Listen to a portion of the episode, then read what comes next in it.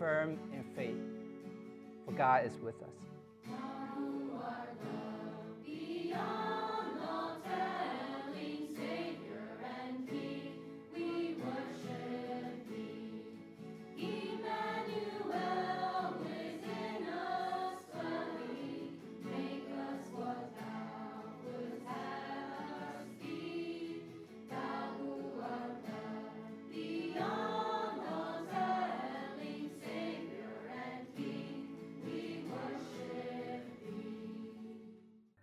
My wife and I are members here, and I serve as an elder, and God has blessed us with 4 kids.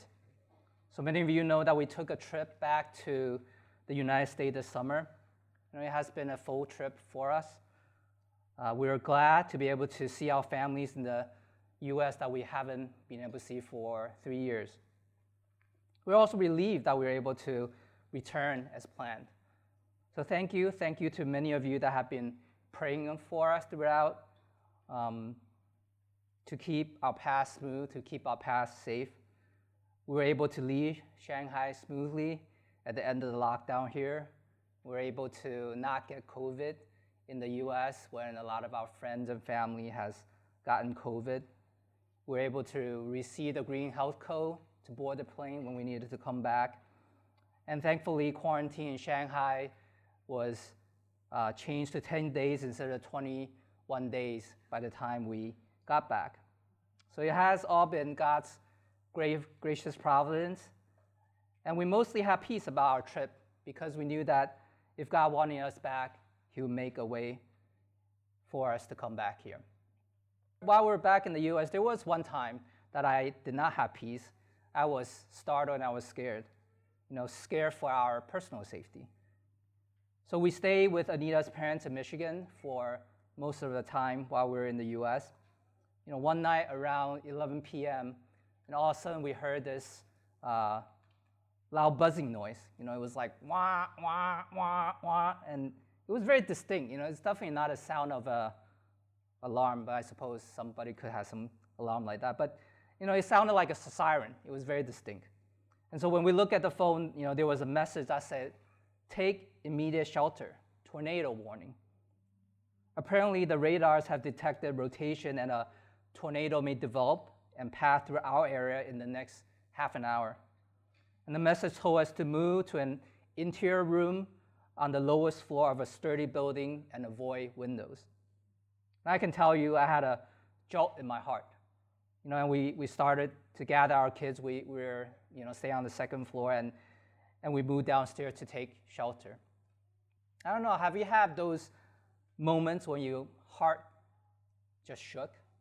It kind of jolted like when I read that message. Maybe it was news that your complex is being locked down again. Or maybe news that a loved one has serious disease. Or maybe being called into your boss's office and told that you're going to be out of a job. Maybe it is a warning from your teacher that you're likely to end up with a bad grade. Have you had those moments that cause your heart to skip? Something that startled you or shake you to the core? Something that made you afraid and made you scared? Well, today we will study the book of Isaiah in chapter 7 and 8. In today's passage, Isaiah has a message from God to King Ahaz of Judah. And what happened was that Judah got news that their northern neighbors Syria and Israel were joining forces to invade Judah. The news caused King Ahaz and the heart of his people to shake, and they were scared and they were in distress. However, God's message through Isaiah to King Ahaz and to Judah was, "Be firm in faith, for God is with us." And I believe his message to us today is still, "Be firm in faith, for God is with us." So if you have your copy of the Bible, please turn there to Isaiah chapter 7, or you can also use what is printed in the bulletin to follow along. I will read and help us to understand the passage and make some applications as we go. But I will also highlight 3 truths or principles that we should take away and remember for today. So let's start reading in Isaiah chapter 7. In the days of Ahaz, the son of Jotham, the son of Uzziah, king of Judah, Rezin the king of Syria, and Pekah the son of Remaliah, the king of Israel, came up to Jerusalem to wage war against it, but could not yet mount an attack against it. When the house of David was told, Syria is in league with Ephraim, the heart of Ahaz and the heart of his people shook, as trees of the forest shake before the wind. And the Lord said to Isaiah, go out to meet Ahaz, you and Shear-Jashub your son, at the end of the conduit of the upper pool on the highway to the washer's field. And say to him, be careful, be quiet, do not fear, and do not let your heart be faint because of these two smoldering stumps of firebrands, at the fierce anger of Rezin and Syria and the son of Remaliah. Because Syria with Ephraim and the son of Remaliah has divided evil against you, saying, let us go up against Judah and terrify her. Let us conquer it for ourselves and set up son of Tabeel as king in the midst of it. Thus says the Lord God, it shall not stand, and it shall not come to pass. For the head of Syria is Damascus, and the head of Damascus is Rezin. And within 65 years, Ephraim will be shattered from being a people. And the head of Ephraim is Samaria, and the head of Samaria is son of Remaliah. If you're not firm in faith, you will not be firm at all. Let's just take a pause here to understand this section. So the time is around 734 BC, in the day of Ahaz, it says in verse 1 there, when Ahaz was the king of Judah. This is during the time when the nation of Israel was split into the northern and the southern kingdom. The two kingdoms were called Israel and Judah. The northern kingdom had more tribes and retained the name Israel. It's also referred to as Ephraim, as we have read. And it was one of the tribes in the northern kingdom. The southern kingdom included the tribe of Judah, and that's how it got its name, the kingdom of Judah. So Ahaz was the king of Judah, the southern kingdom, during this time. The house of David, which is mentioned there in verse 2, is referring to King David and the subsequent king that ruled in Jerusalem. So Jerusalem during this time is part of Judah, so this is referring to King Ahaz being told the news that the two kingdoms north of Judah are planning to mount an attack. Pekah, the son of Remaliah, king of Israel, and also Rezin, the king of Syria, are in a league, or it's another way to say that they have joined their forces together to wage war against Judah. Verse 6, if you look there, says, they intend to terrify Judah and conquer it, setting up son of Tabeel as king to replace Ahaz. This probably means disposing or killing Ahaz. So that is bad news, right? And it is understandable that the hearts of Ahaz and the hearts of the people of Judah would shake in fear and in dread and in distress. Another thing I want us to know also from verse 1 is that Ahaz is a son of Jotham, who is the son of Uzziah. So if you were here the last time I preached on Isaiah chapter 6. And you might remember Isaiah was commissioned by the Lord to be his messenger to God's people the year King Uzziah died. So Uzziah is Ahaz's grandfather. Now this, according to the scholar, is about 5 or 6 years later. So actually Ahaz's father didn't reign very long. For these 6 years, Isaiah had the difficult job of warning God's people judgment is coming for their disobedience, and all the while knowing that people would not be receptive to this message yet. And finally, after 6 years, now God has a new message for him to deliver to King Ahaz, and a new assignment for him. And we know that Isaiah has been doing his job and living his life, because we also know that he has a family, right? Verse 3 says, God says, take your son, Shear-Jashub, with you to meet Ahaz. So he has a son, and Isaiah is to take his son along on this new assignment. Sometimes I feel like we're still on our initial assignment, us as in WSBC, from God when COVID first hit 3 years ago. And I felt like our assignment was just to continue our gathering, being faithful to God's calling for believers to assemble and worship him whenever we can. I mean, life still happened along the way, right? You know, some of us lost jobs. Some of us got married. Some of us lost loved ones. Some of us had kids. You know, maybe it's not time for the next assignment yet, but for some of us it is, right? Some of us were given new direction and moved away or maybe are not able to return. And we also have new people who came and joined us because, well, perhaps this is their new assignment, new task. I don't know if we will need to wait 6 years or perhaps even more before God gives us the next assignment or more assignments, but let's be faithful in keeping the one that he has already given us. You know, let us to continue to gather in person whenever we're able to. And I want to encourage you that being together worshiping God does give him great delight. And it gives God glory when we meet together. So we can't go wrong by keep doing this even when we are unsure of what our next steps might be. So going back to Ahaz, what is the message that Isaiah has for Ahaz? Now the message is that in verse 4, don't be afraid. The two kings, Rezin and the son of Remaliah, are like two smoldering stumps. Smoldering means firewood that's about to go out, right? So no longer has fire, that they will eventually be put out and be extinguished. Verse 7 is even more explicit, saying that their plans to conquer Judah will not happen. It will not stand. It will not come to pass. In fact, in 65 years, verse 8 says, Israel will be shattered and not be a people anymore. So in history, in 722 BC, Israel was captured by Assyria, and by 671 BC, Assyria deported many Israelites, you know, putting them into exile and shattering them as a nation. For Ahaz, however, he doesn't know the future, so he needed to decide if he will believe in this message and trust God, or if he will not trust God.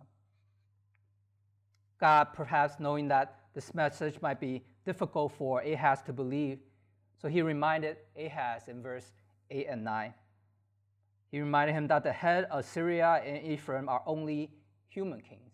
And that's what those two verses mean, that Ahaz needs to have faith and believe in God's word. Not only that, if Ahaz does not stand firm in trusting God, he will not be firm at all, and it could be trouble for him and for the nation. So this is our first truth or principle for today. When our hearts shake, be firm in faith. When our hearts shake, be firm in faith. If you look there in the second half of verse 9, it says, if you're not firm in faith, you will not be firm at all. You know, our hearts will be shaken. You know, it's not if our hearts shake, be firm in faith. It's when our hearts shake, be firm in faith. In the Old Testament, distress and disaster often comes to God's people because they fail to keep their covenant with God. These distress and disaster for God's people was a part of God's judgment, and the purpose is to show that God's people are not capable of keeping their end of the covenant, that there needed a new covenant, which is based on Jesus' death and resurrection. Now, for us, with the new covenant based on Jesus, it is no longer dependent on God's people keeping our end of the covenant for God to fulfill his promise. So what's the purpose of distress and disaster for us in the New Testament now? It is no longer judgment, but instead it is training. It is training for us to work out our faith. The purpose of distress and disaster is to train us to grow our faith. It is to help us to be, quote unquote, more firm in our faith. James 1 says, when you meet trials of various kinds, it is for the testing of your faith, to strengthen and be complete so that we are lacking in nothing. Again, we will face distress and we will face disasters. The first principle for today is this: when our hearts shake, be firm in faith. So let's continue to see how Ahaz responds to the Lord's message of being firm in faith.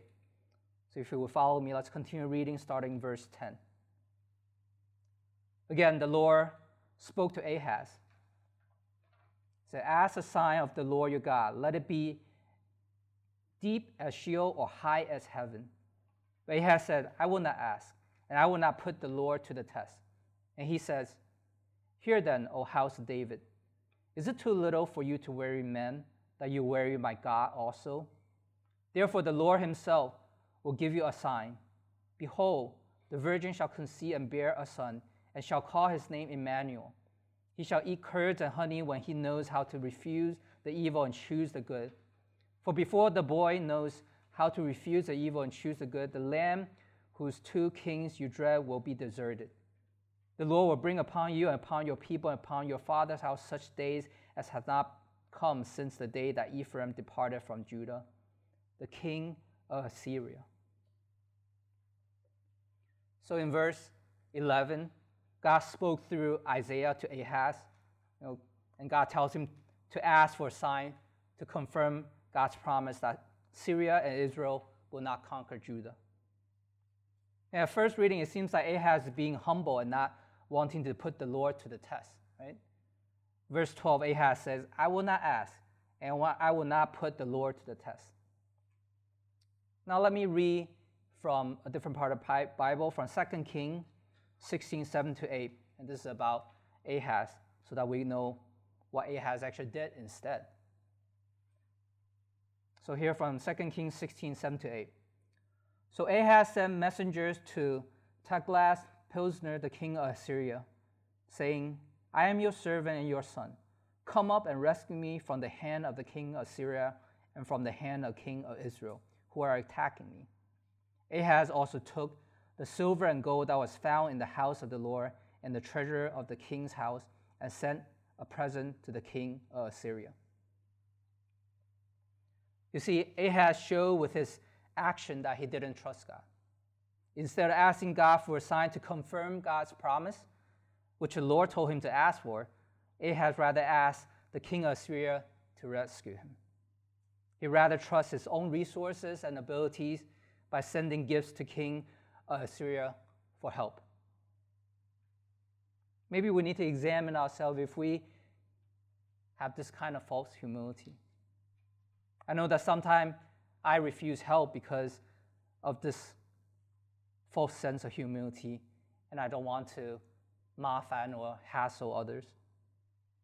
For example, many times when maybe both Anita and I have commitments, and that's in conflict with taking care of kids, and I would normally say to Anita, "Don't ask the other because I can just adjust my schedule." But in reality, I think it is showing that I rather trust my own resource and ability instead of asking God and asking others for help. What do you turn to when your heart shakes? What do you rely on? I think these questions could be a good indicator for us. Who do we trust? So in verse 13, if we look there, Isaiah answered Ahaz. He answered clearly frustrated that Ahaz not only causes weariness for men like him not trusting God, but even more so making God tired of his people repeatedly not trusting the only being that is actually fully trustworthy. When Ahaz was shaken, he chose not to be firm in faith in his response to God. Ahaz chose to believe in himself and go to others first instead of believing in God and asking him first. As we continue following Ahaz's dialogue to God through Isaiah, we get this incredible prophecy in verse 14 about the distant future. And this is distant future from Ahaz and from Isaiah during their time. In verse 14, God in his absolute gracious nature offers a sign to him anyways, even though he didn't ask. And here's the sign. It says, "The virgin," which is prophesying about Jesus' mother Mary, "will conceive and bear a son, and shall call his name Emmanuel." And Emmanuel, as we have read from earlier, means God with us. So in Matthew 1:23 earlier, the sign is accurately applied to Jesus, which is literally God becoming man, God with us, Emmanuel. This sign is to show God is with his people and that his promise to restore his people will be fulfilled. Now, this is supposed to remind Ahaz that God is there, that God is with Judah and his people, that he needs to have faith in God. But like many people in that day, and also still today, Ahaz did not believe God. Prophets like Isaiah prophesies about the near and also the distant future, kind of all intermixed together, as we see there in verse 14 and 15 and onward.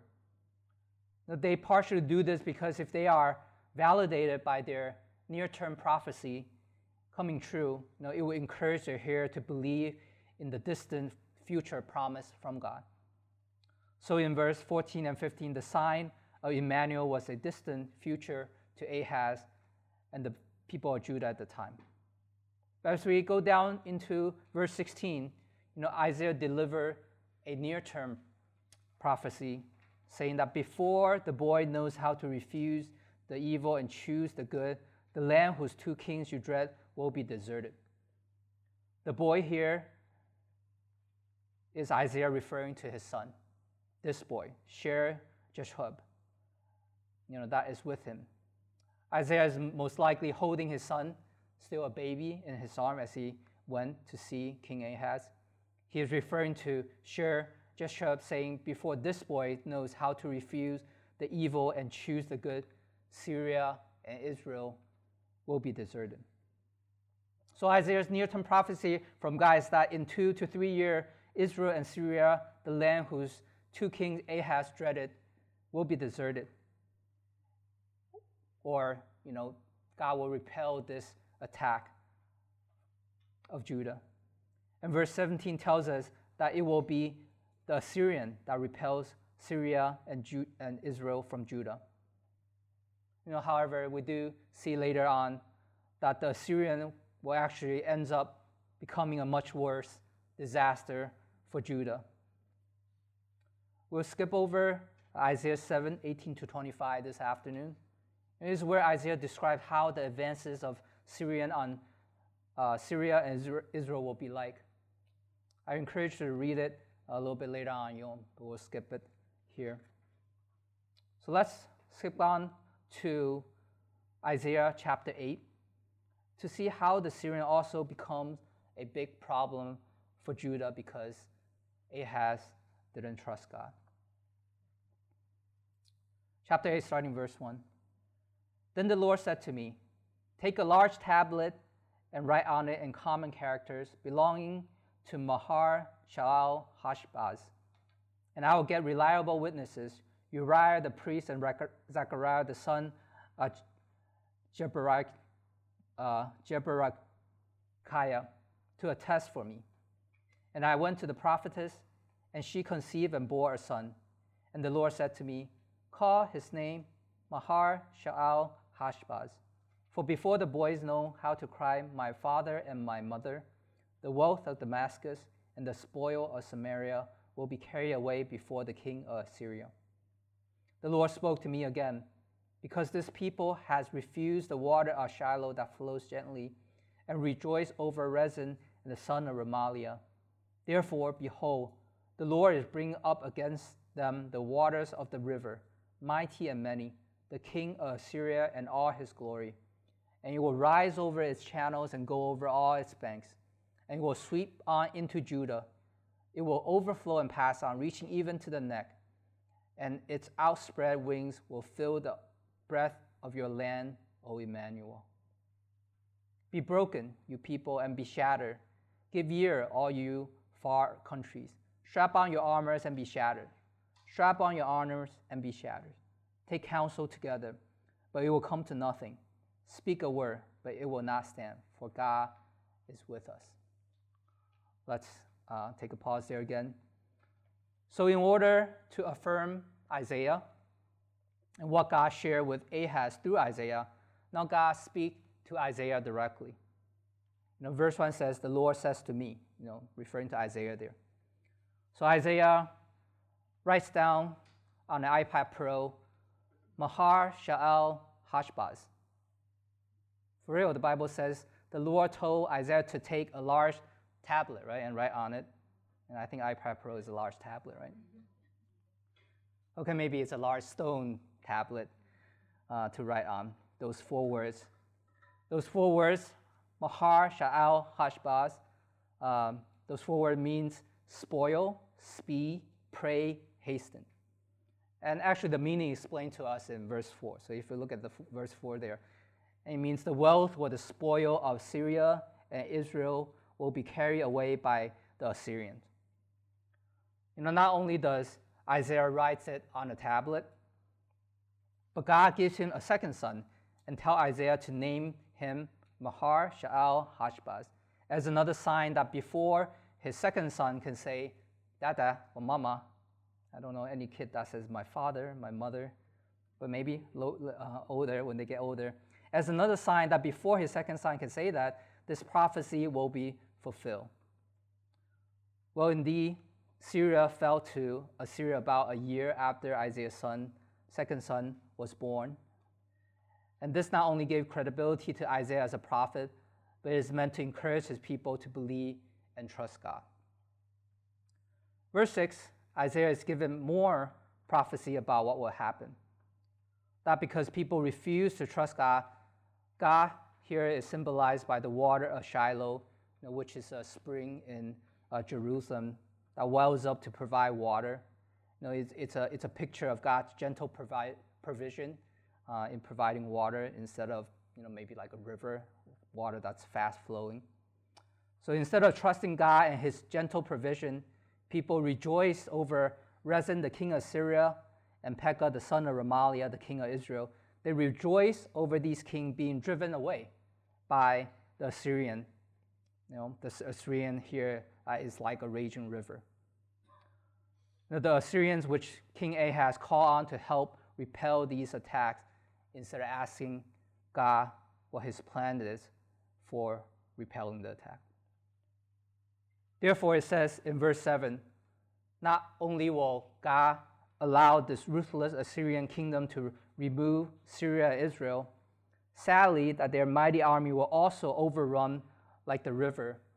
It's capitalized here, it's talking about the Euphrates rivers here, a mighty river flooding into Judah. Ahaz's trust in king of Assyria ends up being a disaster for him. The image in verse 8 is like someone almost about to drown in rising water, reaching even to the next, it says there. The only reason that Judah is not completely overwhelmed is because this is Emmanuel's land. Here we see the word Emmanuel for the second time in our passages today. Emmanuel because God is with them. Even though King Ahaz failed to lead the people to trust God, the nation is still preserved. In verse 9 and verse 10, it announces Emmanuel's future victory, that the enemies of God from near and far, even when they conspire together, will come to nothing. It will not stand. They will not just be defeated, but shattered. And that shatter is mentioned 3 times in just those 2 verses. And what is the reason for this future victory? The reason is Emmanuel, for God is with us. It is the sign that Ahaz should trust God. It is the sign that people of God should trust him. And it is still the sign that you and I should trust God.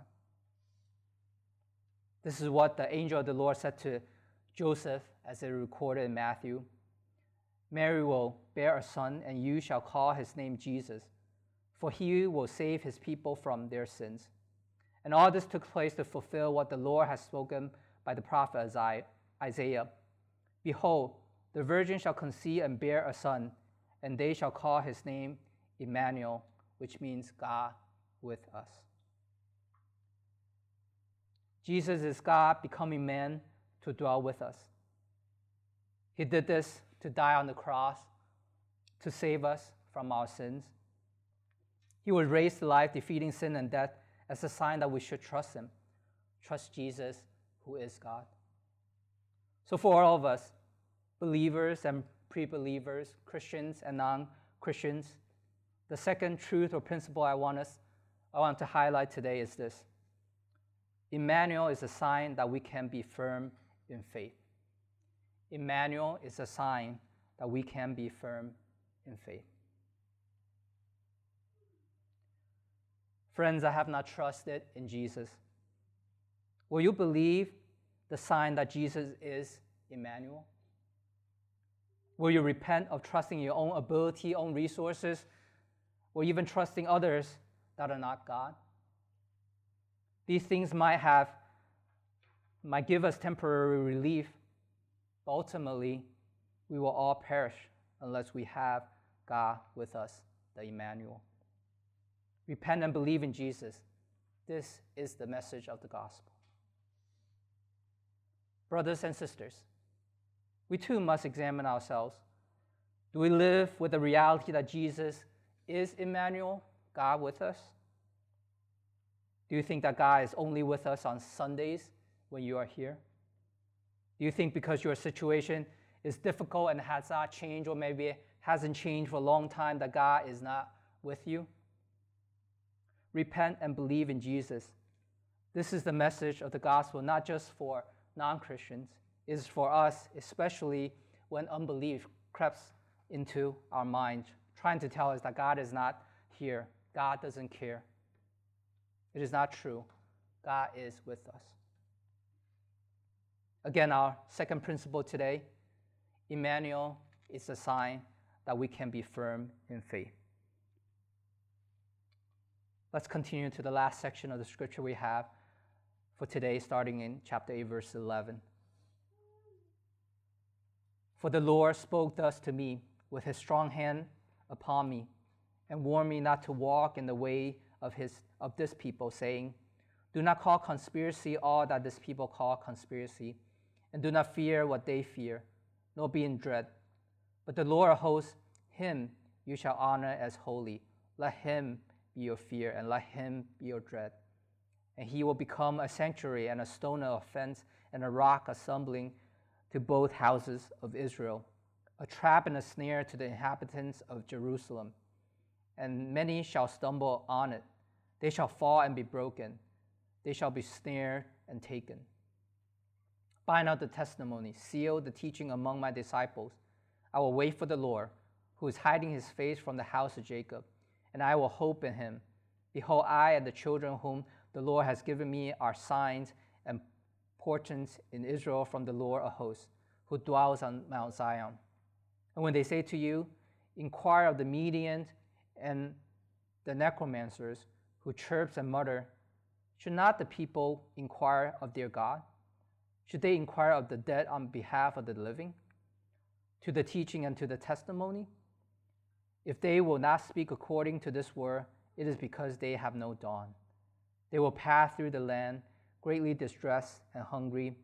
And when they are hungry, they will be enraged and will speak contemptuously against their king and their God, and turn their faces upward, and they will look to the earth. But behold, distress and darkness, the gloom of anguish, and they will be thrust into thick darkness. So in this last section, God told Isaiah, and as we see in verse 16, seal the teaching among my disciple. This is also for teaching to all God's disciples. God tells Isaiah and also to us how to be firm in faith. The Lord warned Isaiah in verse 11 not to walk in the ways of the unbelieving people. And he said this specifically in two ways. Number one, he says not believing in their conspiracy, or conspiracy meaning theories made up by humans. And in other words, believe God. So what are some signs that God, what are some things that God has said to us? Now, this is something I think is very personal for each of us. You need to be with God and listen to what he says to you through his word, through the Bible. You know, for me and Anita, before we moved to Shanghai, God spoke to us through Mark 1, verse 38. And Jesus said to them, "Let us go on to the next towns, that I may preach there also, for that is why I came out." For us, we were in a difficult season at that time in another town, and had waited for over a year before God affirmed us that it is time to leave. And when we first moved to Shanghai, you know, preaching was the last thing that was on my mind. But looking back, God has brought us here to preach the word. I don't know exactly what word God will have for you, but He will. Be firm in faith by believing God's word for you. Now, the second way of not walking the ways of unbelieving people is this. Number two is not to fear or be in dread of what they fear. Now, verse 13 says, "Fear and honor God instead." Now, this is so interesting that in verse 14, that God will become both a sanctuary for the believer and also a rock, a stumbling for the unbelievers. So honor God as holy because He will shelter us in His sanctuary. He will shelter the believers in His sanctuary. But we should also fear and dread God because He will cause unbelievers to stumble and be broken. So what are things that we dread and we fear? So what are some things that maybe we dread and we fear? Is it uncertainty? Is it maybe insecurity? Fear and honor God in the midst of uncertainty and insecurity means we wait and we hope in God. Now, this is what verse 17 tells us, if you look there. You know, for God's good reason, He has hidden His face. You know, as verse 17 says, a lot of times during our uncertainty and our insecurity. And so we need to wait. And we need to hope in God by keeping our faith. The third and last truth or principle to highlight for us today is this. Being firm in faith means putting hope in Christ. Being firm in faith means putting hope in Christ. What are some things you are still waiting for that your heart is set on? You know, some things that you are waiting for and placing your hope in. Is it maybe waiting to graduate, perhaps? Waiting to find a job? Waiting to be healed of a disease? Maybe waiting to be married? Waiting to have a child? Waiting to retire? We are waiting for many things, but let me ask us, are we waiting for Christ? We know that Emmanuel prophesied by Isaiah was pointing to Jesus Christ. Jesus came, accomplishing His work on the cross and ascended into heaven. Christ told His disciples that He will return again, and this is what we are all waiting for now. We are placing, as believers, our hope in the return of Christ. This hope should enable us to endure this life, endure the many distress and disasters. But not only waiting for Christ's final return, we should also be waiting daily for Christ to work in our immediate lives. He is with us, meaning He will show Himself at appropriate times, during our week and during our days. When He seemed to be hiding His face, like verse 17 says, we need to trust that God has good reason to do that for our training and for our good. Again, the last principle for today is this. Being firm in faith means putting hope in Christ. Part of this hope is also means we will inquire of God, as verse 19 says. We'll ask God questions. We'll ask God for explanations. We'll ask God for help. It won't necessarily mean that God will give us the responses that we want, but inquiring or asking, it shows that we are hoping in Him. We're looking toward Him. We should obviously inquire through prayers, But there are other ways as well. We can inquire through reading God's word, like I mentioned before. We can also ask other brothers or sisters if they are believers. The Holy Spirit resides in them to give us counsel. One more resource I would suggest is also reading good books on questions that you might have. You know, maybe it's something, how do I minister in my workplaces? Maybe it's how can I bless my non-believing family? Maybe there are questions on sexualities. You know, you can check out our book table. You know, you can ask Gabe, our deacon of books, for suggestions, or you can come ask me or text John for other materials or books to recommend. Even if we cannot find something or we don't know something, we can definitely look for resources. But we also see in the passage, the opposite of inquiring God is when people inquire mediums or necromancers. Necromancers, I didn't know the term, are basically like wizards. You know, mediums are people who claim to be able to talk to the dead. So as I say, why would you ask these people who ask the dead for information? It doesn't make sense when you can ask God himself, who is the living God. You know, for us, who are these mediums or necromancers or wizards? Maybe they are astrology or zodiac signs that we consult. Maybe they are Baidu or YouTube that we go to ask questions. Maybe they are moments and social media influencers that we look to. These could be fun things to read or ideas to reference, but when you need to make a decision or choose a direction, why would we not ask our God? We should ask our God, who is living and who is with us.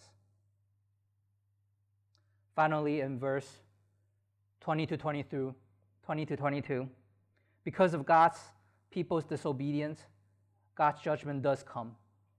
The people are eventually sent into exile, greatly distressed and in darkness, like how the verse is describing.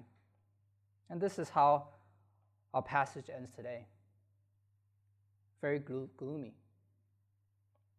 Perhaps it is a little bit like our world now, quite gloomy, still dealing with the pandemic that doesn't seem to end. There are wars, taking lives, and making people hungry. People are against people, nations against nation in political conflicts. And we are caught in the middle of all of this. So I believe all the more important is the message for us today. Be firm in faith, for God is with us. But we should conclude. Our main idea today is be firm in faith, for God is with us. And the three truths or principles actually answers three questions. It answers when we should be firm in faith. It answers why we should be firm in faith. And it answers how we should be firm in faith.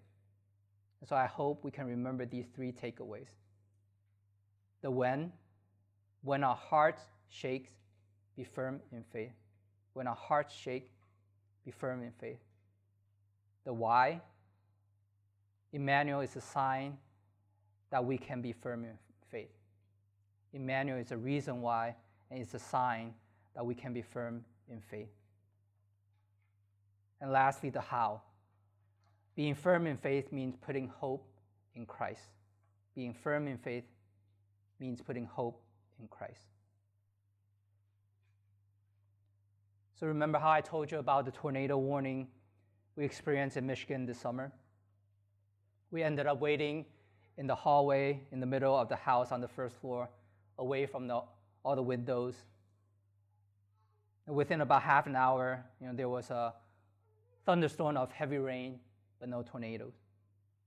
We were fortunate there was no damage to the house or anything. But the following day, we drove through another town close by, and we saw some large trees being broken and knocked down.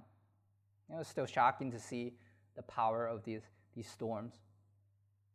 Anyway, part of the tornado warning told us to be in the interior room on the lowest floor, away from the window if we're in a sturdy building. The second part of the warning says, if you are in a mobile home, a vehicle, or outdoors, move to the closest substantial shelter and protect yourself from flying debris. So what is the difference between these two? Why in a sturdy building you just go to the lowest floor, but in a mobile home you need to leave and move to a substantial shelter? Well, the difference is a sturdy building will have a foundation, whereas a mobile home does not.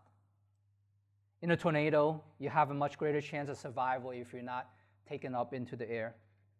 A sturdy building with a foundation has a much greater likelihood of staying on the ground versus one that does not. For a Christian's life, Jesus is that sturdy foundation. When the tornado of life comes, and surely will come and will come again, we can be firm in faith, for God is with us, being our sturdy foundation. Please pray with me. Heavenly Father, we thank you for sending Jesus to be God with us. You know that there are many things that causes our hearts to shake, causes our spirits to be downcast. Lord, we ask that you would hold us fast in those times that we feel like falling apart.